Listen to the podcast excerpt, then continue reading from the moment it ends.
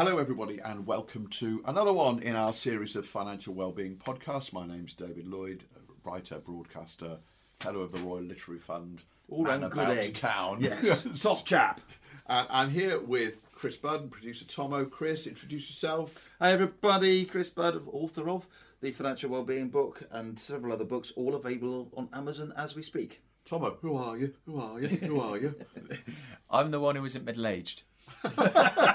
well, thank you for saying I'm middle aged and not old. So Only, uh, only by number. Only by number. No, uh, financial planner at Ovation uh, by day and podcast producer by. By night, dons the cape, puts on the, I was going to say by night, by Friday morning. Puts on the mask. yeah.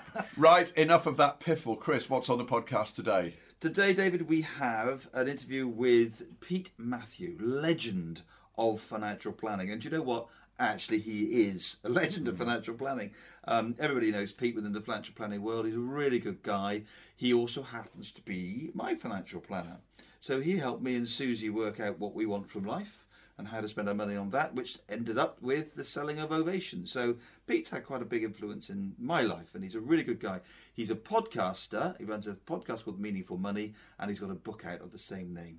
So we need to crack on with this one. So we're not doing listeners' questions. No, we're going to skip listeners' right? questions. We've had a few, but, but we're going to keep them up for, for later podcasts because the chat with Pete's a little bit longer than usual, and we didn't want to cut it down too much because there's so much good stuff in it.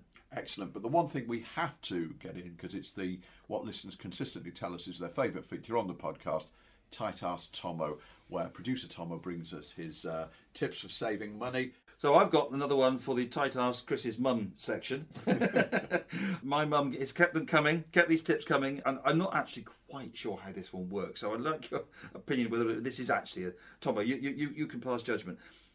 She has worked out that it takes about a litre of cold water before the hot water comes through on the kitchen tap. Okay. So what she does is she keeps that litre and uses it for cooking veg or boiling an egg. Okay, I've got that. Is she on a water meter? I don't know. Well, she must be. If you're on a water meter, I could see that that actually makes sense. But So aren't uh, you just going to use more energy in heating up the hot, the Well, no, but if you're going to be if you're going to be boiling a kettle, say, or you're going to be boiling an egg, you're going to need cold water for that because it's going to start cold. You're going to have to heat it up.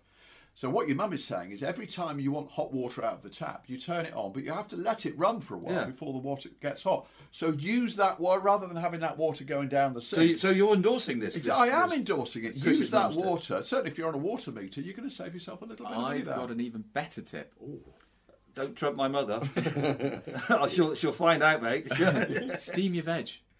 You can get a pan, just a tiny bit of water, put a top on a, one of these steamer things you can put on the top, and you cook your veg. but then you don't get what my grandfather used to call cabbage wine. Used to Well, give us a glass of cabbage wine as kids. weren't Yeah, they? exactly. course, So so- steam your veg because it's disgusting, That's a isn't good tip. You don't have to use that spare water to boil vegetables. I think what uh, Chris's mum is saying very sensibly is, you know, don't just let that water go down the sink. Find another use for it. This is outrageous. My, I'm going to have to go and tell my mum that she can't boil vegetables anymore. it? really, She'll have quick, got her sprouts on for Christmas already.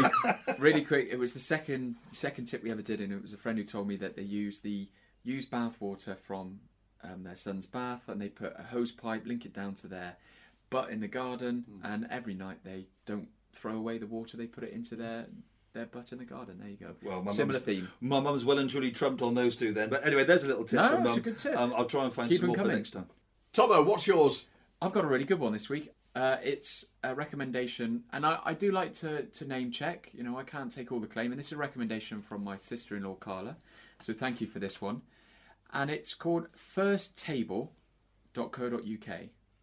And the premise of this is you pay £5, but you get half price food. The only drawback is you have to be the first table that's serving. So it's likely that you're going to be eating at 5.30, 6 o'clock. But every Monday they put out what's available and away you go. It's a really, really good way to eat in nice restaurants for, you know, less than you'd usually pay. Great tip. Great Good tip. Good tip. On a similar vein, I'll just finished with one very quick one from uh, Nick Comrie, who is a friend of ours, and she does her Christmas food shopping at six o'clock on Christmas Eve. She says they are literally because it's the only day of the year, virtually, I think, isn't it, where the, where the supermarkets are closed. It's Christmas Day, so they are literally throwing away all the food, or giving it away for, for virtually nothing. So she does her entire Christmas shop for food six o'clock on Christmas Eve. Then you've got to have a d- confidence in your ability for That would cause a lot of anxiety. there, you know. Got any turkeys? No, sorry, all gone. No. We've got Nice tin of breast. spam.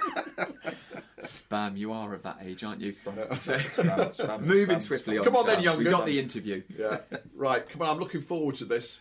Okay, so Pete Matthew, as I say, book's just out called Meaningful Money. He's been doing this, well, we're here on the podcast for many, many years. He is also a director of a company called Jackson's Wealth in Penzance, and he is my advisor, and he's an absolutely brilliant guy. So let's listen to my chat with Pete Matthew. Pete, thank you so much for joining our podcast. Mate, always great to be here. Thank you for having me. We have a true legend in the house, I think is the expression. I think of the Meaningful Money podcast as a complement to the Financial Wellbeing podcast for two reasons, okay? One is because your podcast is so practical and helpful, and ours, let's be honest, can be a bit philosophical at times. But the other one is if I say that, then you might allow us to uh, join in with you and we can have some of your millions of followers. Yeah, absolutely. I'm all for that, man. Spread, spreading the largesse. Um, but yeah, no, I feel the same way actually, and I think I know we share lots of listeners uh, in common, and I get emails from people saying how much value they get from the Financial Wellbeing podcast. So you're doing great work, mate. Bless you. All the way through, though, Pete, you have always been dispensing some really sound financial planning guidance. We probably couldn't call Thank it you. advice, could we? But but tips and ideas that are always rooted in practical nature, and uh, and no more so than your book, the Meaningful Money Handbook, which is absolutely brilliant. So. We'd, I'd like to talk through some of your some of your ideas and tips that you articulate into this book. Uh, where I want to get started, then, Pete, is all the way through all that you talk about and all that especially in the book this word keeps coming up that i find really interesting which is intentional so explain to me why that word is such an important part of your approach to money Yeah, you know, I think uh, so many of us kind of live our lives looking in the rearview mirror, and I think that's often the case when it comes to money. So, you know, we'll get to the end of the at the end of the month and say, "Well, I spent too much this month." So it's a bit too late to do anything about it now.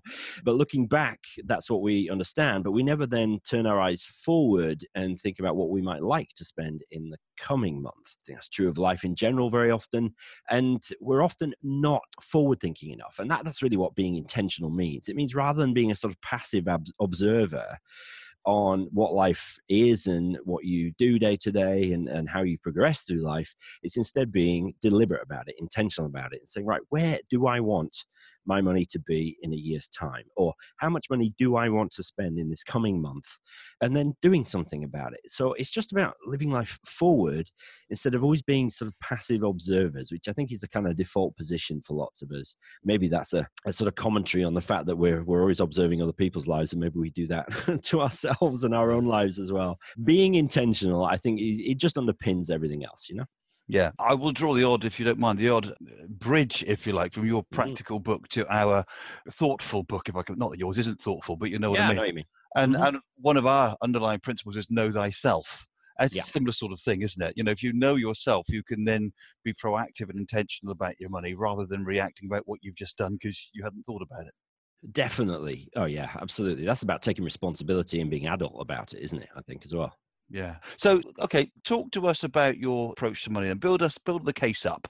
Um, you've got three steps that form the basis of your book. Tell us about those three steps.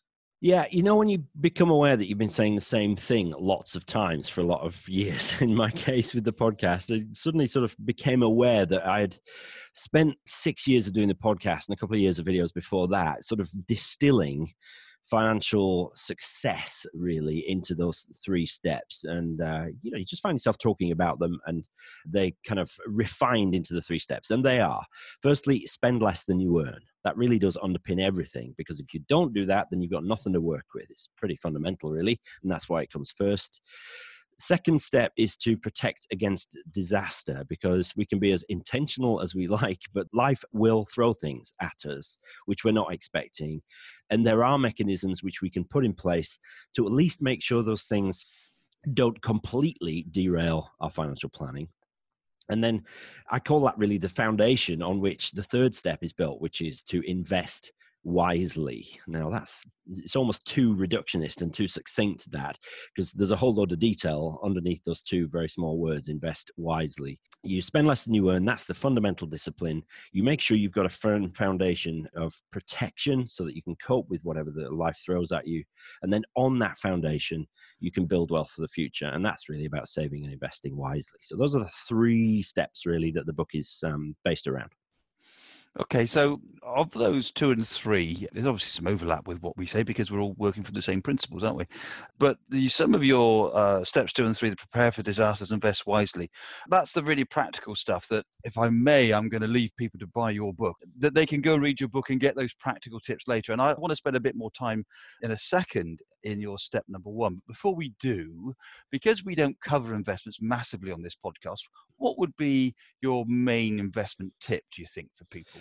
The main investment tip, and I think hopefully this resonates from a financial well-being point of view, is really not to overthink or over worry about investing. It's potentially a massive attention suck and a time suck. You know, it just it drains you of, of energy if you spend too much time on it. When really most of us can have our investing done for us and that's something that i preach a lot on meaningful money is that you know multi-asset investing which is basically off the shelf portfolio funds usually passive so they're fairly low cost they will do the spreading of your money around for you and probably do it better than you will yourself. So we always just preach, look, have that as a core, just invest and forget, let it run, let markets do their thing the more involved you get, chances are the more of a mess you'll make of it.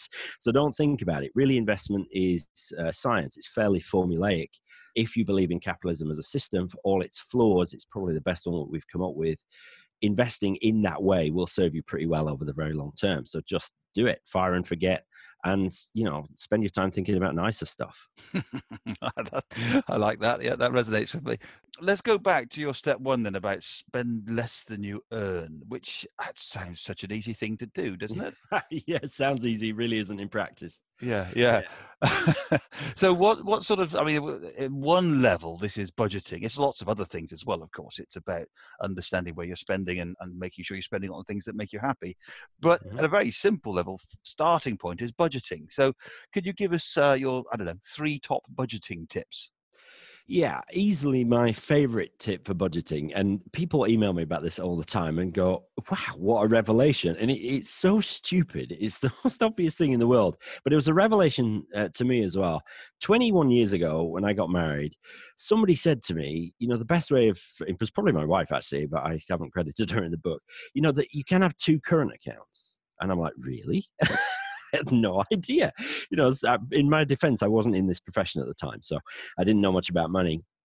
And in fact, I was a disaster, a complete train wreck when it came to handling my own finances as a student. My wife pretty much taught me everything I know about budgeting.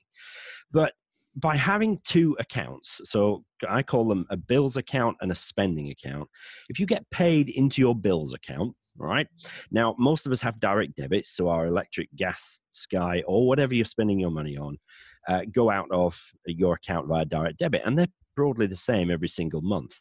And so you know what has to go out over the course of the month. So you have your net pay in, take off or leave in the bills account how much money you need to cover all your direct debits. And then whatever's left, shunt it into your second current account, your spending account. And then all you've got is what's left in that account, and that's what you have to budget. You don't have to budget for electricity if it's the same every month. You just leave that amount of money in that account. And it means you really only have to budget things like food, fuel for the car, birthdays, and a few categories. And it just immediately cuts down the amount of work. And the number of people email me about that simple tip and think, who knew this was such a revelation? And it is. And it's just ridiculously simple, really. Potentially transformational if you are used to thinking, well, I've got X amount in my, you know, I've got sort of 500 quid left in my account. I'm being paid in 10 days' time, but I know I've got 300 quid worth of bills still to go out. So I've only really got 200, but my balance says 500. And oh, oh, you know, it just gets that stuff out of your head. And you know, you've just got one account really to watch as you go through the month. So that, that's been super helpful to me personally. Probably all your listeners are thinking, yeah, right, okay, that's, that's your best tip, Pete. I'm certainly not buying your book. But, you know, it worked for me. The well, well they've, got the, they've got the tip now. They don't need to buy your book. Yeah, well, that's true. Yeah.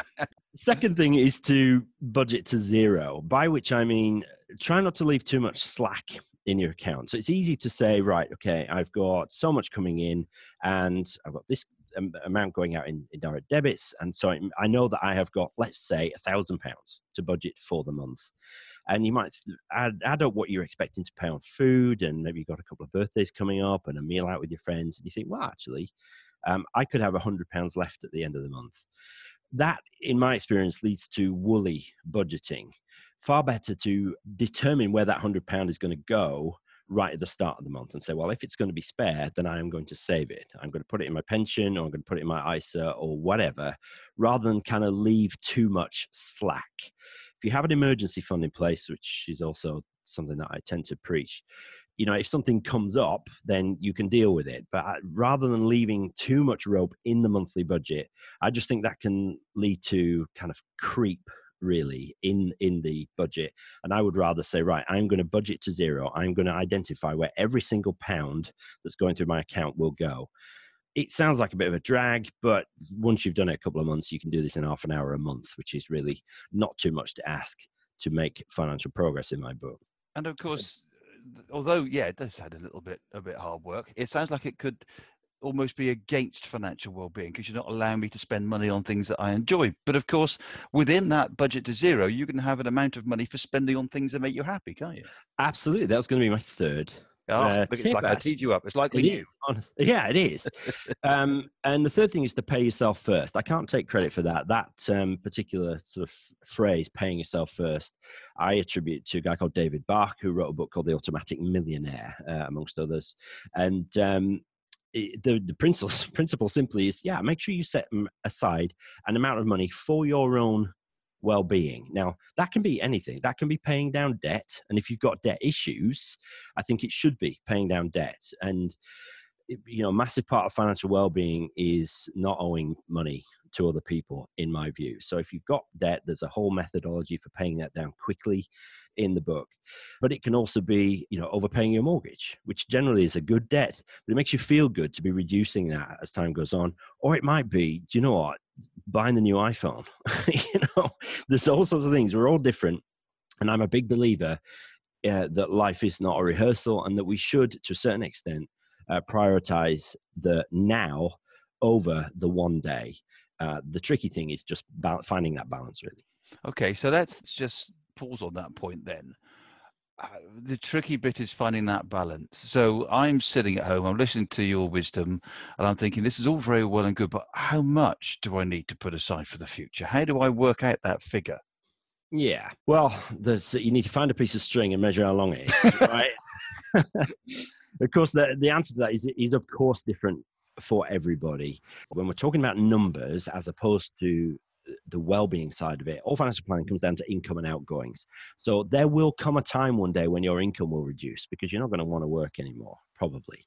Now, retirement is a concept which is changing immeasurably. Uh, we're in a, a, really strange time where the retirement of 50 years ago is disappearing. Another 50 years hence, it'll look entirely different again, where many of us are going to be working longer. But the idea of work for many of us is actually a great thing. You know, if we can find work that is fulfilling, then why wouldn't we want to continue doing that? I know that's a big part of what you're talking about with the eternal business. And we need to rethink what we might need one day, but it all comes down to what we want to spend. And so we need to give some thought as to what we might want to spend if we're no longer working. You know, we'll probably have a bit more time on our hands and work out where on earth that's going to come from. And it isn't going to magically appear. So we're either going to have to continue working or we're going to have to try and grab hold of some of the money that goes through our hands while we are in the first stage of our careers while we're working and put it to good use and make it grow for the future. So it's a difficult balance to find, and, there is no sort of you need to be putting 10% of your salary or 20% of your salary away. Those are all only rules of thumb, and it's very different for everybody. The trouble is, if we don't, this is a personal thought, if we don't give people something specific, they don't do anything at all. Yeah, oh, that is definitely true. Yeah, um, I've heard your age minus fifteen as a percentage, uh, which is a reasonable rule of thumb. That's probably more relevant when you're when you're younger, isn't it? Oh yeah, and you know what? It, it, you have built a business. I'm building a business. There's plenty of ways to skin that cat, and if you are a business owner, then that changes completely. It's almost a completely different sum. The business itself can be putting money away from you. You know, do you include overpaying your mortgage in that savings target. There's loads of ways you can mix it up, and there is no right way. Clearly, if you want to be financially independent, the answer to the question, how much should I put away, is as much as possible. Right? I mean, that's got to be the answer, but not to the detriment of your enjoyment of life now. Yeah, And that, that's the balance. isn't it? to strike. And it's really hard to strike. You know, I'd love to sort of come up with a definitive answer, but there isn't one. Sorry, listeners. very early on when I started financial planning with Ovation, I used to offer a retirement report. Mhm. And and I did a few, and then I stopped. And then when people said I'd like to know how much to put away for my retirement, I would say, "Do you know what? I can save you a- whatever, a few thousand pounds, paying me to do loads of work. You can't put away enough." That's Yeah. what every single time it comes out as. Yeah. Yeah, it's true. Yeah, it's true. So you, there's going to be some compromise along the way, but you know, life's full of that anyway, and you there's no point planning so precisely to you know a given the nearest half of one percent of your savings rate or whatever because life will just laugh at you and make it change anyway so you're right it's never enough just do what you can and you know i think this small changes that we make which i think build up massively over time. So if let's say you determine you can put 100 quid a month away right now right? Chances are if you can put 100 quid a month away you might be able to put away 110 and it wouldn't hurt too much. So give yourself six months at 100 quid a month and then dial it up. And then another six months and say well actually if i can cope with 110 maybe i can cope with 125 and you'd be amazed at the compounding effect of those small incremental changes as our earnings increase we should sit down and be intentional about saying, right, I'm now going to be bringing home an extra 200 pounds a month because I've got a promotion or a pay rise or whatever. What am I going to do with that? Am I going to let my lifestyle increase where that every pound of that 200 quid extra I've got is used on stuff? Or shall I say, well, an extra 200 quid a month, I'm going to save half of it or 50 pounds of it and I'm going to enjoy the rest. So again, be intentional. Think this stuff through. Sit down with your partner if you have one, and say, right, what are we going to do with this with this money, this new money, this extra money we've got, or how can we push our savings rate a little bit such that it doesn't make us miserable? And that's usually a pretty good barometer. Yeah, we come back to that word intentional again, don't we? Yeah, it's it's like I thought that through as well. one of the things I do some financial well-being talks in the workplace, and one of the things I, I always say is I've never yet met a 25-year-old for whom a pension is the most important thing in their lives. No. I've never d- yet met a 60-year-old where the pension hasn't been the most important thing in their lives. Yeah, it's the same person. hmm It's yeah, it's bizarre, isn't it? I, I had somebody recently who said, um, "What's what's the one tip would you give for how I spend my money? Because I don't have much." Uh, she was, I think, 25. I said, "Spend it in a way that your 35-year-old self would say thank you." Mm, good point. Nice. I guess it depends who we're talking to, doesn't it? Because if we're talking to that 25-year-old, enjoying yourself is going to be a big part of it. And then it's a 50 quid a month, 100 quid a month, do what you can. Whereas if it's hmm. a 55 year old who's trying to make some big life decisions, it's more about go and see a financial planner, get a cash flow forecast, get real, really granular on it so that you're able to make those decisions. Yeah, absolutely. That's when, and I say that all the time on the podcast. Really, financial planning comes into its own in that 10 year run up to retirement, five to 10 years and into retirement. So you can manage spending down and stuff like that. But yeah, I mean, 25 year old, there's just no point. It's like as much as you can without sort of uh, being of any detriment to your sense of fun and enjoyment. There's some great stuff in your book about responsibility, Pete. Uh, there's a great line that you say, saying my parents never taught me about money is putting the blame on somebody else. Which Yeah. I think that's a great, a great line. I, I we have a similar sort of approach in the book, the financial well-being book, where we talk about happiness. Um, that we've always got reasons not to be happy. Of course, obviously, we've all got difficulties we face in life, but I do think we have to give ourselves permission to be happy. Yeah, I think we do, and I also think we need to ta- take responsibility. There's one thing that really winds me up. Maybe it's my sort of um, evangelical Christian upbringing, which basically everything's my fault. Um, but so maybe that's a sort of uh, a bit a bit of a factor in it. But I, I remember I've had this sort of conversation with my kids because sometimes you know my daughter's fallen out with somebody else's daughter or whatever. Now the other person, the other parent might be saying, well, my child is certainly not at fault. My child is an angel. Whereas I always think, actually, my kid's not an angel and probably she's got a lot to do with this because I'm happy to take responsibility for my kids and teach them to, to take responsibility for themselves. And I just think we so often are defensive you know, it's not my fault. It's the fact that my parents never taught me about money. I use an analogy in the book because I'm a serial dieter, right? We were talking about this before we hit record. And I'm in a sort of slimming world kick at the minute, so it's going rather well. I'm nearly a couple of stone lighter than I was in the summer, but I I hear people say all the time, I really struggle with my weight. You think, well, no, you don't actually. I, in the book, I said, I don't struggle with my weight. I struggle with myself. I struggle with my tendency to under exercise and overeat. And when you realize that and you think, well, actually, this is not something which is happening to me. It's something I am doing to myself. then maybe I can do something different and change it. And obviously, that's where I'm at right now. And so I think we need to take responsibility. I think it's part of financial adulthood um, and we need to man up or woman up if you like you know and just stop whining about stuff and get on with it i have no time or very little time for anybody that says too many things are uh, somebody else's fault some things as you rightly say are outside of our control we can plan for those a little bit that's what step two of the book is about but it ain't my fault if i get to retirement and i haven't saved enough well of course it is? There's always stuff. I've got a two thousand pound camera in my Amazon wish list right now, and I'm a couple of times over the last forty eight hours, I've come ever so close to pressing, you know, the buy it now and add it to the cart, and I haven't done yet because I know there's implications of that. So I'm taking my own medicine and just thinking about it. Do I need that? No. Do I want it? Will it make me feel great? Yeah, it will. But you know, can I get some value out of it and pleasure out of it that make it worth the money? Just thinking this stuff through and you know, being adults about it. It's not too much to ask, is it? Yeah, I, I, I, I completely agree with you, Pete. And uh, one of my favourite uh, expressions is my mantra for I think how the, the world is currently turning. Um, if there was one slogan to sum up the times, it would be, "Do you know somebody should do something about that?" yes, yeah, yes. The, you know, maybe if the American voters will sort things out at the midterms, you know, Trump will he'll go away. Or if we can just get a deal in Brexit, then everything will be okay. So, ah, man, just you know, let's all just deal with our particular corner of the universe that we're dealing with, and probably the the sum of the parts will be better as well. Yeah, and I think I think that goes for being happy as well. I think um, mm. we can also say, do you know what? I, I will allow myself to spend my money on that camera because yes. I will actually get a lot of joy out of it. I've, I've taken a couple of weeks out. I've thought about it. I've delayed. No, I have concluded that I am going to go every weekend on to wherever you're, Dartmoor or near where you live, and, and take some pic. I will get joy yeah. out of that, and that's okay too. It, oh, it totally is. I had an email from a listener the other day saying, "How can you justify buying a MacBook Pro you know, my MacBook Pro, you know, the price started with a three, right? And it wasn't in the hundreds. Three? Okay. Yeah, oh, okay. Yeah, it wasn't 300 pounds, right?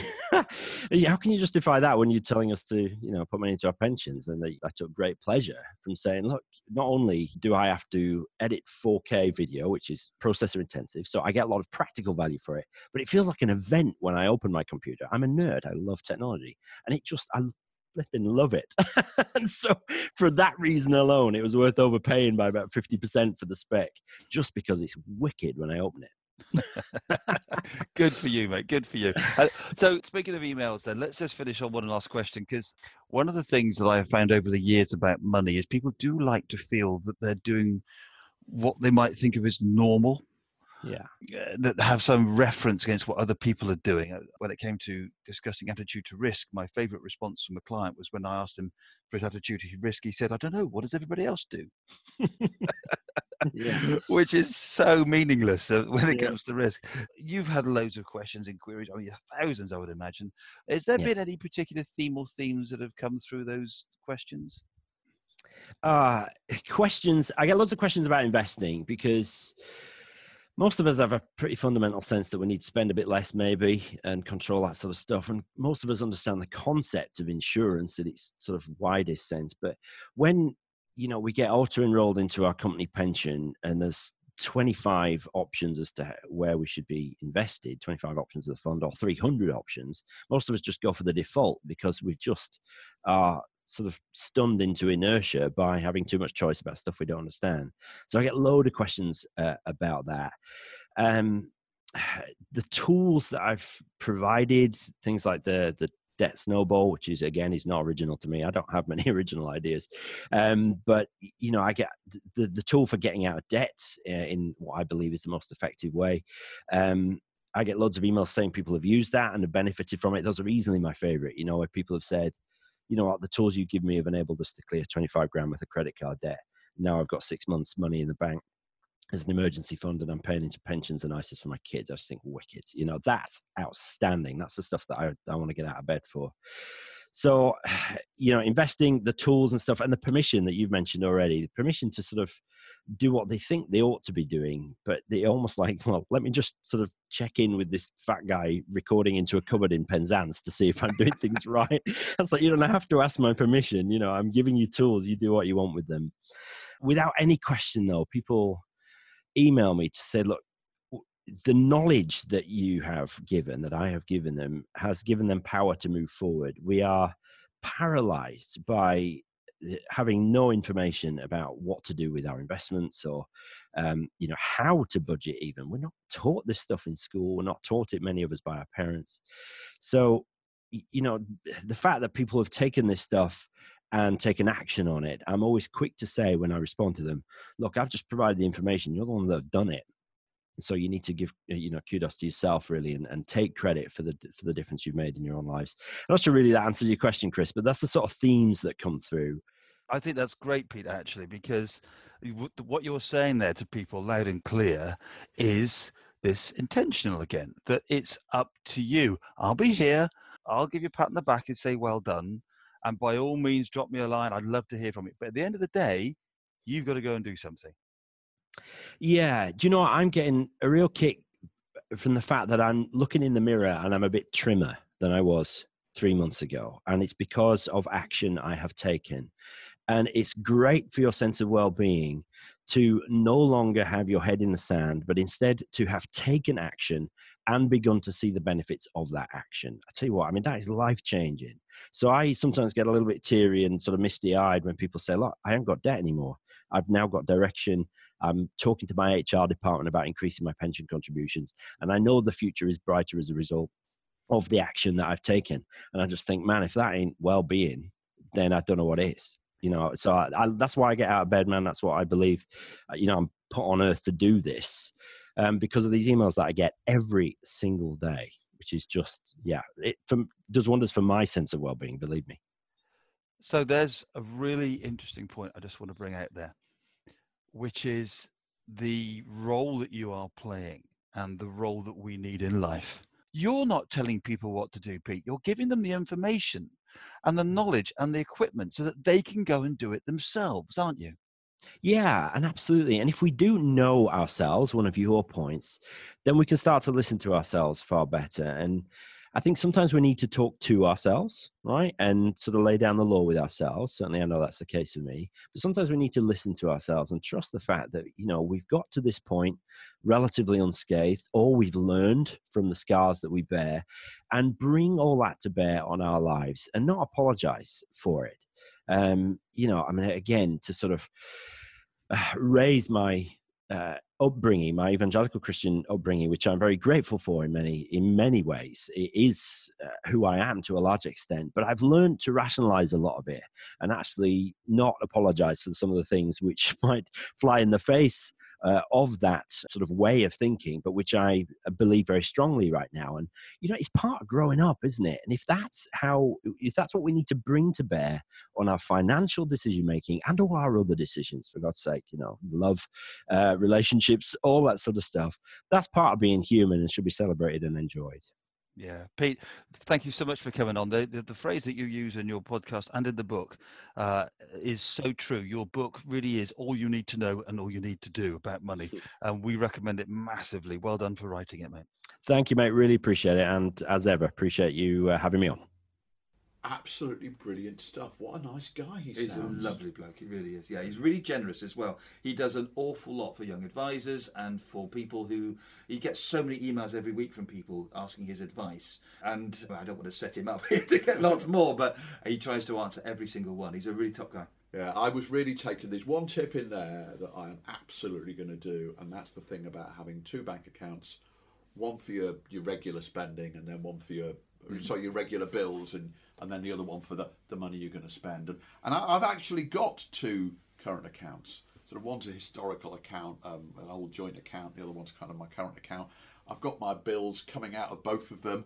So that's what I'm going to do. I'm going to unify those. I'm going to put all of my bills coming out of one account and have that as my. Well, I've got to make sure every month that I've got enough money to service those, which for me, as somebody who's self employed, where I haven't got regular income, it's a really good way of making sure I know I can meet my uh, debts and expenses.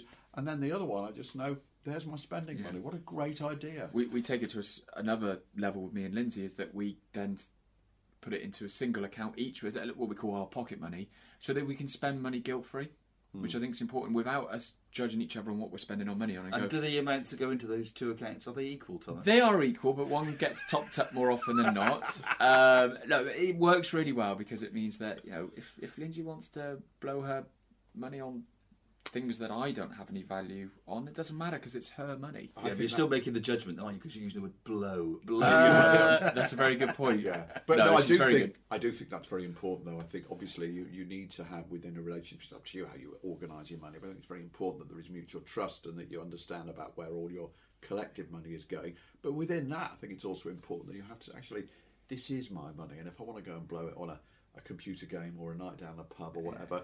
I'm going to do that, and at least I know that's not impacting in any way Yeah. on my joint life. So I picked up one of the things that he said towards the end there was that of all the questions he gets, the most common thing is about investing. And investing is something that we don't really talk about much on this particular podcast. Uh, we talk about the behaviours of investing, but the actual nuts and bolts of investing, what it is and how, we haven't really covered that. And that actually is something that a lot of people want to know about. So that's why I think his podcast is actually a great companion to our podcast. The two things work really, really well together. So, and Pete's happily endorsing that. So hopefully we've got lots more listeners as a result of that. Fantastic. Yeah, well, I hope you've got a lot out of that. We've obviously clearly enjoyed that interview, and, and it was really great to hear Pete's input into that. Uh, it's been great as ever to spend time with Tommo and with Chris, and we hope you'll join in with us next time we do another one of our financial wellbeing podcasts. If you want to be notified of upcoming podcasts, make sure you click the subscribe button. For more information on the topics discussed in today's podcast and to purchase a copy of the Financial Wellbeing book, please visit www.financialwell-being.co.uk. We'd love to hear your thoughts and ideas on financial well-being.